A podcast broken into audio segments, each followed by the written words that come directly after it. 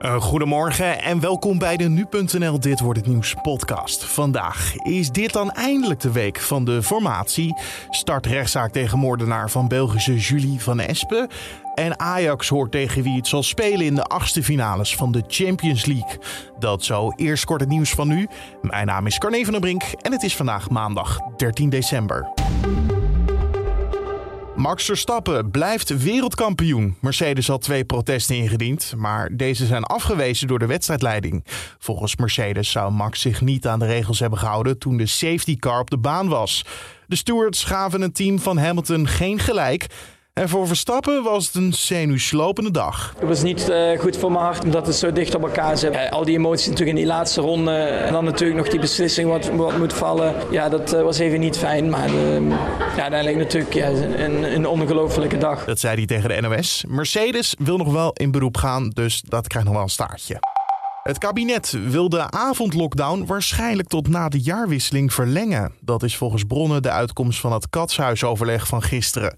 De verlenging van de regel houdt in dat horeca, niet de essentiële winkels en sportscholen om vijf uur nog steeds moeten sluiten. En ook blijft het advies om maximaal vier mensen thuis te ontvangen. Morgen geven demissionair premier Mark Rutte en zorgminister Hugo de Jonge weer een persconferentie. Acht werknemers van een kaarsenfabriek in de Amerikaanse plaats Mayfield zijn officieel doodverklaard. De fabriek stortte in na de zware tornado's van dit weekend. De gouverneur zei eerder dat in totaal zeker 80 mensen zijn omgekomen door de tornado's. En waarschijnlijk zal totaal de 100 passeren. Maar de gouverneur hoopt dat ze nog meer overlevenden gaan vinden. And we are still hoping as we move forward for some miracles to find more people and to hopefully have a lower death count than what we expect. Er zijn zo'n duizend huizen door de tornado's verwoest. De Britse premier Boris Johnson heeft gisteravond gewaarschuwd dat er een vloedgolf aan Omicron-besmettingen zit aan te komen. Daardoor wordt de boostercampagne in Engeland versneld. Iedereen boven de 18 jaar kan voor 1 januari een boosterprik krijgen.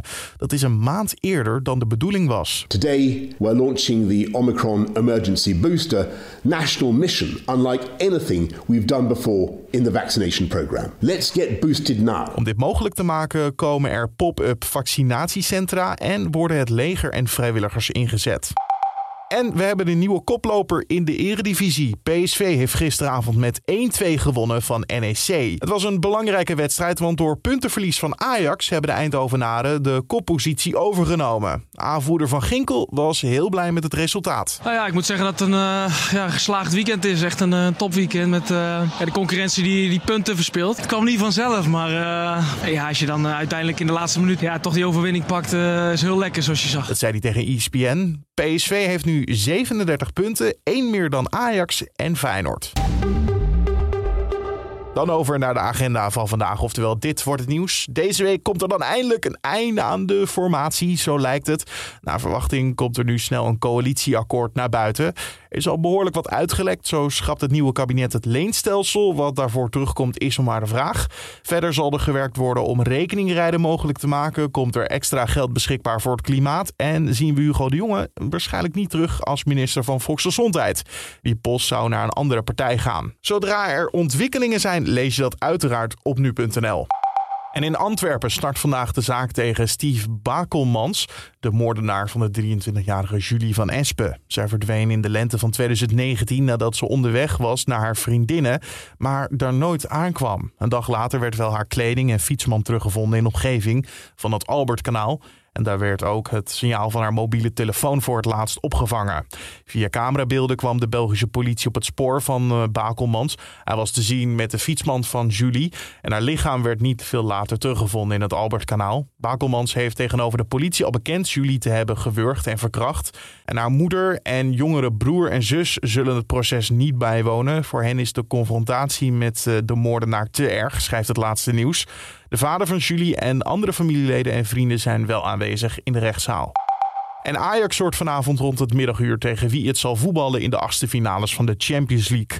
De loting begint om 12 uur. Twee uur later is de loting voor de eerste knock-outronde in de Conference League. Met daarbij PSV, AZ en Feyenoord. Die zijn als groepwinnaars al zeker van een plek bij de laatste 16. Dan over naar het weer van vandaag. Hoe het eruit gaat zien hoor je van Wilfred Jansen van Weerplaza. Op de plaatsen waar de bewolking het dikst is, kan af en toe wat lichte regen of motregen vallen. Maar droge momenten hebben toch de overhand vandaag.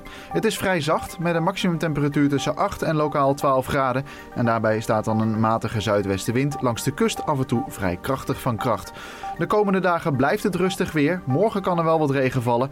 De dagen daarna is het grotendeels droog en tot het weekend in ieder geval zacht. In het weekend wordt het mogelijk ietsjes koeler. Dankjewel Wilfred Jansen van Weerplaza.